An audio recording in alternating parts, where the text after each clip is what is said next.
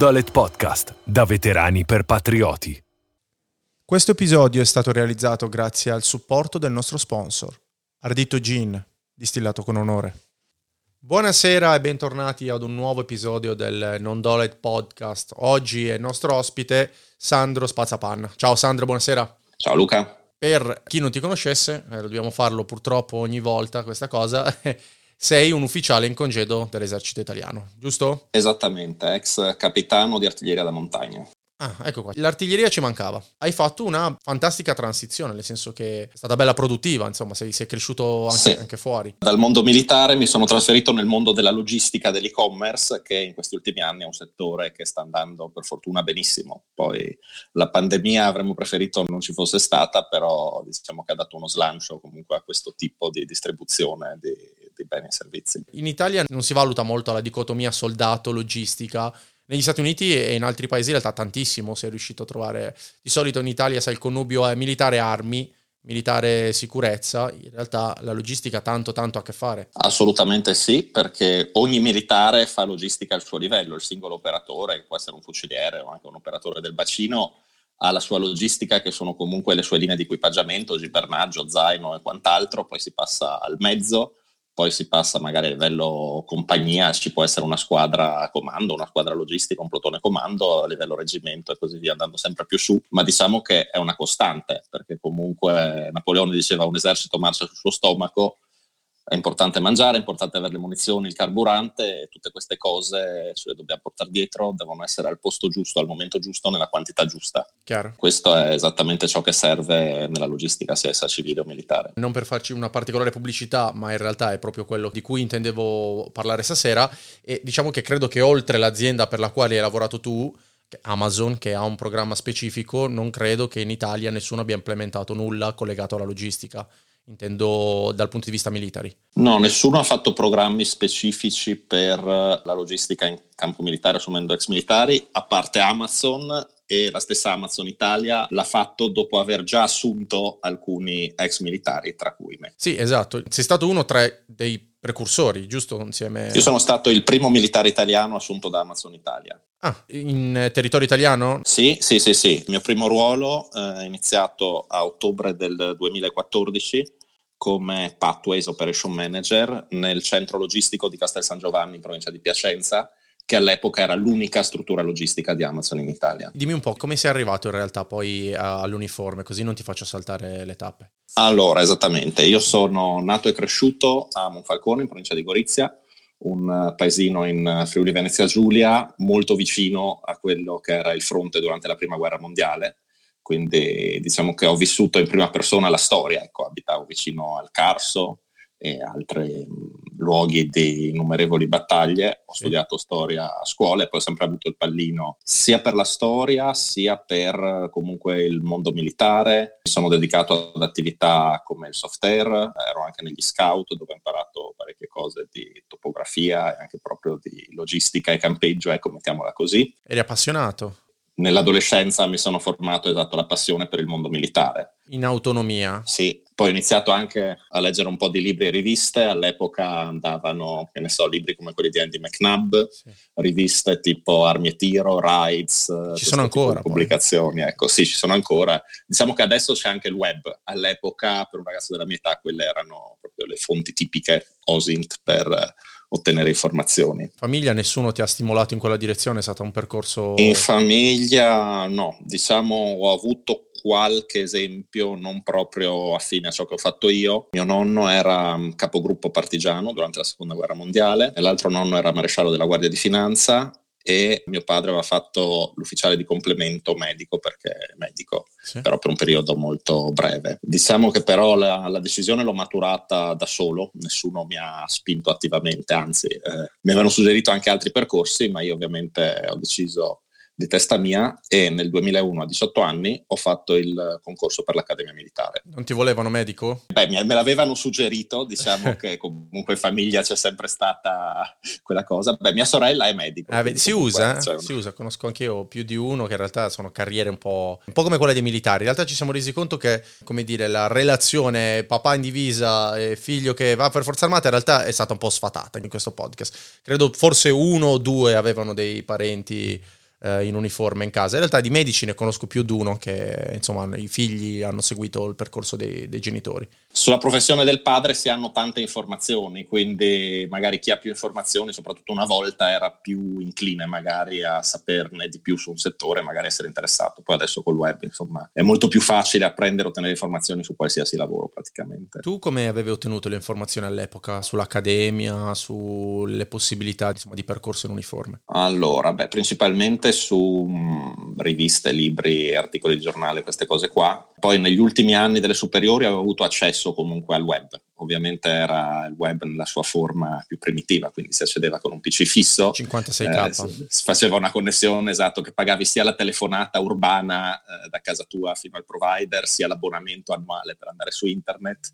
lentissimo e quindi sì, stavi magari mezz'ora ogni sera per ottenere quello stretto indispensabile che stavi cercando e poi ti staccavi. E sì, qualcosa c'era già, c'era dal sito istituzionale, quindi avevo visto qualcosa anche lì. Poi però, ad esempio, il bando del mio concorso me lo sono letto proprio cartaceo sulla Gazzetta Ufficiale. Ah, proprio fisicamente? Sì. Che adesso io non ho proprio idea della, insomma, della versione cartacea se esiste ancora o è stata insomma, sapiantata da quella online. Beh, adesso c'è il sito della Gazzetta Ufficiale che è utile per mille altri motivi, ecco, lo uso anche per lavoro. Eh, esatto, molto molto spesso che poi in realtà c'è, c'è di tutto sopra, poi i, tutti i bandi ufficiali vengono poi emanati e scritti lì. Non so se esiste ancora il cartaceo, sinceramente, poi mi documento. Tante testate sono state proprio eliminate, sono rimaste solo web. Una fonte del diritto come la Gazzetta Ufficiale è sicuramente molto utile aversela sul web, ecco perché... Tu che studi avevi fatto prima di arrivare all'Accademia? Io ho fatto il liceo scientifico, avrei proseguito iscrivendomi in qualche facoltà universitaria, ecco, quasi sicuramente. Invece mi sono trovato a fare l'università con l'esercito in Accademia, che era quello che io sognavo. Com'è stato poi l'impatto che ha avuto con l'Accademia? Eh, sicuramente è stato un impatto abbastanza forte, un, un, distacco abbastanza netto tra quello che facevo prima, anche perché l'Accademia insieme ai RAV e alla scuola sottufficiali è uno dei pochi posti in cui uno entra civile ed esce militare. Passare da comunque una vita casalinga con tutti insomma, i diritti e le libertà di, di, un ragazzo, trovarsi inquadrato come militare ovviamente può essere un po' uno shock. In accademia all'inizio ci sono molte attività proprio che ti fanno acquisire la forma mentis, tantissima istruzione formale, o anche tantissime formalità proprio interne, incamerate in caserma, del tipo sì. come si fa l'armadietto, come si pulisce la stanza, tutte queste cose qui. Sicuramente è stata una, una, bella lezione di vita, mi hanno aiutato anche molto colleghi che erano anche loro allievi ufficiali, che prima avevano avuto esperienze militari, ecco, okay. anche perché il mio concorso è stato uno di quelli che ha raccolto più ex militari probabilmente nella storia del, dell'Accademia. Nel mio corso abbiamo avuto ex militari di leva, ex UFA, ex UFB, ex USP, Ah, okay, ex sergenti, ex marescialli, ex ufficiali di complemento, abbiamo avuto di tutto di più. Ma tu pensi che, adesso tuo parere personale, che magari queste, questa disciplina che può sembrare un po' anacronistica, in realtà poi sia servita? Di tutta l'accademia, diciamo, la parte su cui secondo me hanno insistito tantissimo, forse in modo un po' più sproporzionato rispetto alle altre, è l'istruzione formale intesa proprio come attenti, riposo, presentata arma, marciare, quel tipo di cose. Ecco, su quello l'hanno ripetuto non solo per la forma mentis, ma proprio per farci fare bella figura anche alle cerimonie. Quello non vedo tan- tanta applicazione no, di quei meccanismi esatto, coreografici. Sì, quello, quello, è un pochino di più, forse la parte come tu potresti definire, ecco, anacronistica. L'ordine nell'armadietto, l'ordine dell'uniforme invece è più un aspetto curare proprio te stesso e ciò da cui puoi dipendere. Quello per me è più comprensibile, anche il giusto senso di urgenza, il mettervi fretta, secondo me è giusta da trasmettere ai giovani. Sì, quello rimane, cioè anche adesso mi capita nel mio attuale ruolo da dirigente. 12 minuti fuori di casa. Mangiare in fretta tra una conference call e l'altra, sembra una stupidaggine, però insomma ho fatto l'accademia, ci riesco benissimo. E invece gli studi non ti sono pesati? Sì, la parte studio per me non è stata un grosso scoglio, cioè, comunque mi sono dovuto applicare, però venendo da un liceo scientifico, soprattutto essendo fresco di studi, avendo insomma, smesso a giugno di, di, studiare, anzi avevo pure dato la maturità, ricominciare a settembre con uh, matematica, fisica e compagnia bella non è stato un grosso shock, anzi certe materie mi piacevano pure, infatti ci eravamo organizzati a livello plotone compagnia dei gruppi di studio non ufficiali alla sera in cui magari si ripeteva insieme o uno sì. spiegava certi argomenti agli altri e io contribuivo attivamente a queste cose, ecco, perché comunque gli esami non erano semplicissimi. Tu hai scelto la specialità? Nel concorso uno sceglie se fare armi varie, sostanzialmente tutti i reparti operativi o comunque di supporto al combattimento, oppure se fare, che ne so, l'ufficiale medico oppure trasporti materiali e così via. Io ho scelto armi varie, come ufficiale medico avresti fatto felice tuo padre. Assolutamente sì. sì. L'idea era di entrare nell'arma di fanteria, poi invece ho ottenuto artiglieria, che non era la mia prima istanza, però comunque lì avevo comunque iniziato a sviluppare un interesse per il bacino delle fosse. Ok o comunque per determinate brigate, sia la brigata Folgore e le due brigate alpine, dove comunque anche non andandoci da, da Fante comunque si fa un certo tipo di vita operativa, un certo tipo di addestramento, che era ciò che io avevo in mente. Dove ti hanno mandato? Ho ottenuto l'arma di artiglieria, ho ottenuto la specialità di artiglieria da montagna. Okay. E sono stato assegnato nel 2006 al terzo reggimento artiglieria da montagna a Tolmezzo. Sono pure finito vicino a casa, ah, pur, uh, non essendo uno dei miei obiettivi prioritari, sono finito a un'ora di macchina da casa circa. Sei rimasto un po' deluso da magari questa mancanza di operatività che desideravi o poi alla fine hai fatto buon viso a cattivo gioco? Ma ho fatto buon viso a cattivo gioco perché comunque il reggimento in cui sono finito all'epoca era un reggimento abbastanza operativo, per intenderci è stato il primo reggimento della Brigata Giulia ad andare in Afghanistan, pur essendo un reggimento di artiglieria, per una serie di motivi. Ciò nonostante io comunque avevo in mente le forze speciali, infatti nel 2006 ho fatto anche il, il tirocinio per entrare nel bacino, per partecipare all'Obos e com'è andato? Immagino non bene se... Ma in realtà il tirocinio l'ho superato in sé per sé perché alla fine del tirocinio la commissione mi ha detto tenente si, si, tenga allenato perché la chiameremo per l'Obos e anche sugli elementi di informazione che sono sulle note caratteristiche c'è scritto idoneo al corso Obos. Okay. Purtroppo poi per gli ufficiali c'è un numero di posti limitato sì, e quindi non sono più stato chiamato, non ho avuto una seconda possibilità per fortuna nel reggimento comunque è capitata un'opportunità abbastanza interessante. All'epoca tutti i reggimenti di artiglieria avevano una batteria, una compagnia sì. di acquisizione obiettivi. E tra l'altro nel terzo reggimento artiglieria da montagna, la ventiquattresima batteria sorveglianza acquisizione obiettivi era comandata da un capitano ex acquisitore obiettivi del sì. Moto 5. Quindi comunque ho trovato nel mio piccolo microcosmo del reggimento un luogo dove potevo fare un certo tipo di vita addestrativa operativa. Infatti uno dei primi incarichi che ho avuto è stato vicecomandante di questa batteria. Con cosa tiravate? Noi eravamo la batteria acquisizione obiettivi del reggimento, quindi eravamo proprio gli occhi del reggimento di artiglieria. Il reggimento aveva gli obici FH70. Non eri al pezzo? No, no, no, noi eravamo la batteria di acquisizione obiettivi. Osservatore. Sì, avevamo nel nostro team gli osservatori e poi avevamo conduttori, radiofonisti, comandanti di squadra, di plotone. Credo che funzioni come nel bacino, quindi davate le, le, correzioni sul terreno, giusto? Esatto. Sostanzialmente all'epoca quella batteria lì era, diciamo, l'equivalente convenzionale di quello che era l'185, cioè l'185 faceva quei compiti addirittura magari al di là della linea del fronte o comunque certi tipi di operazioni particolarmente sensibili. Noi eravamo le truppe convenzionali che lo facevano sul fronte per la propria brigata e per il proprio reggimento, quindi nell'ipotesi in cui la brigata Iulia fosse stata schierata in operazioni di guerra o anche in operazioni, diciamo, di peacekeeping peacekeeping con impiego dell'artiglieria come sarebbe potuto capitare, i nuclei della mia batteria sarebbero stati nuclei di osservatori distaccati o da soli oppure uh insieme alle unità di fucilieri per acquisire gli obiettivi per l'artiglieria del mio reggimento. Che per chi magari non è addetto ai lavori sostanzialmente poi si tratta di individuare gli obiettivi e identificarli positivamente, no? Sì, Quindi... si faceva tantissima topografia, sia intesa come navigazione terrestre, sia anche intesa come individuazione degli obiettivi e correzione del tiro dell'artiglieria. Tante pattuglie appiadate motorizzate, tanti esercizi di osservazione, sia a occhio nudo, con binocolo e bussola o con strumenti più tecnologici, pogoniometri, anche GLTT più avanti. Sì, chi ci sta ascoltando magari non è un conoscitore poi dei meccanismi di, di questa particolare attività. In sostanza, tante volte si sa com'è un obiettivo, però non si sa dove è ubicato, quindi una volta che viene individuato e identificato, poi va determinata la posizione, è trasformata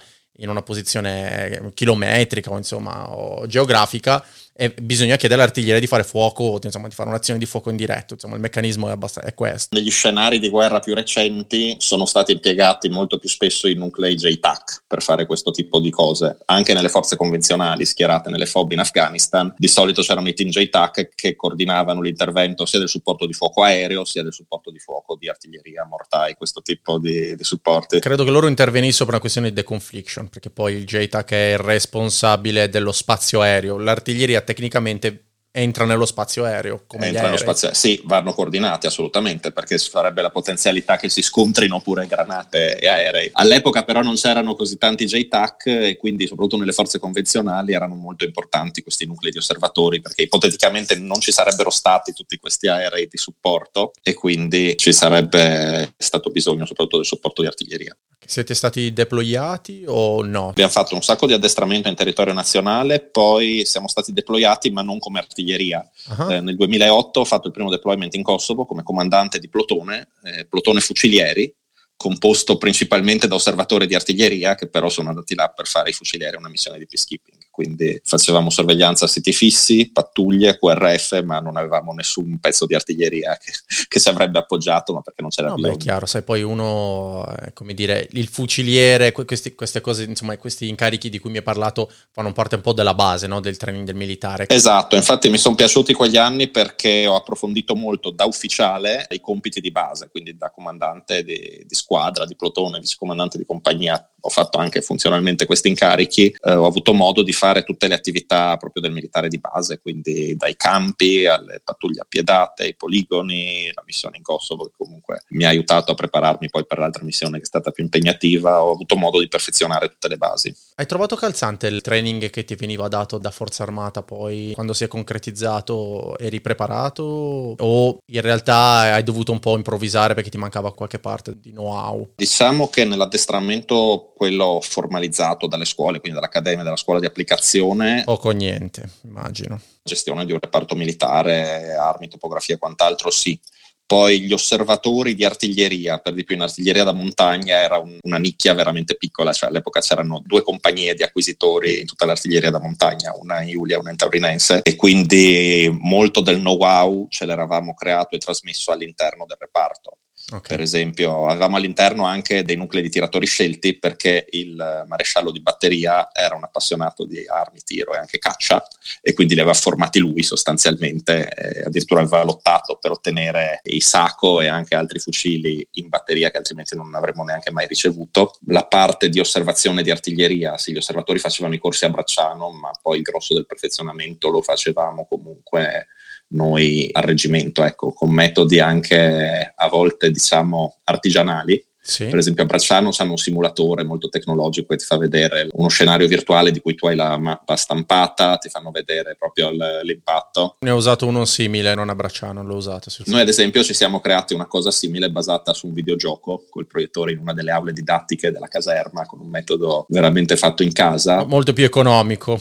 Sì, esatto, esattamente. Addirittura ci siamo organizzati un mini corso di sopravvivenza interno, ovviamente pianificato e voluto dal, dal comandante di batteria che era ex acquisitore. Sì.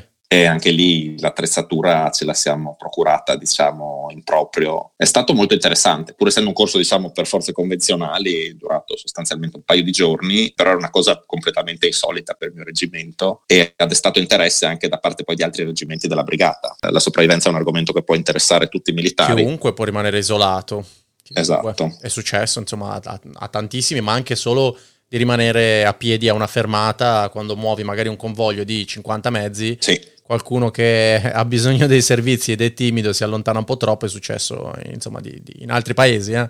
E quindi qual- dal momento in cui sei isolato tecnicamente parte la sopravvivenza, quindi non, non, c'è molto da... Esatto. Mi dicevi in realtà, divagando un attimo, tu e altri ufficiali poi avete seguito dei corsi su piattaforma K, vi siete un po' formati da sì. soli, no? Al di là dello specifico caso, io trovo che sia molto bello che nelle circostanze in cui magari il reggimento non sia proprio di punta, come magari tra i più rinomati per l'operatività, poi in realtà è la volontà dei singoli a crescere, a informarsi. Secondo me è molto bello. Tanti non hanno questa concezione, pensano, ok, se non vado nel reggimento A, che è super operativo ed è all'armamento migliore, vado in quello B e lì sicuramente è la morte professionalità. No, ci sono tanti appassionati e vivono e a livello operativo per voi appassionati, crescono e hanno innovazione perché magari non lo ricevono di prima mano, quindi si devono rimboccare le maniche. Io trovo sia fantastico come meccanismo. Assolutamente sì, perché nel frattempo tra l'altro mi era venuto anche il pallino per le armi, avevo iniziato anche a sparare da tiratore civile, mi ero fatto il porto d'armi, avevo acquistato alcune armi, mi sono appassionato al settore, ho iniziato a frequentare corsi privati, a guardare video, a leggere siti e libri sull'argomento. Tutto ciò l'ho trasmesso al mio reparto, sia prima di andare in, in Afghanistan e poi anche successivamente da comandante di di batteria dopo l'Afghanistan. Ho cercato di sfruttare il meglio delle mie esperienze sia militari sia anche acquisite nel mondo civile per massimizzare il,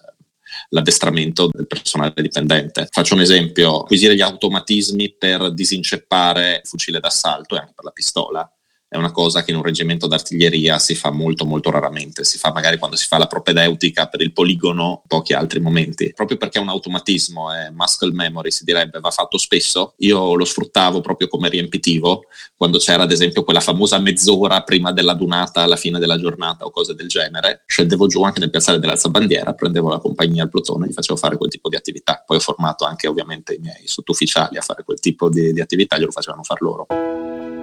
Grazie a tutti per l'ascolto e visitate il sito del nostro sponsor www.arditogin.com.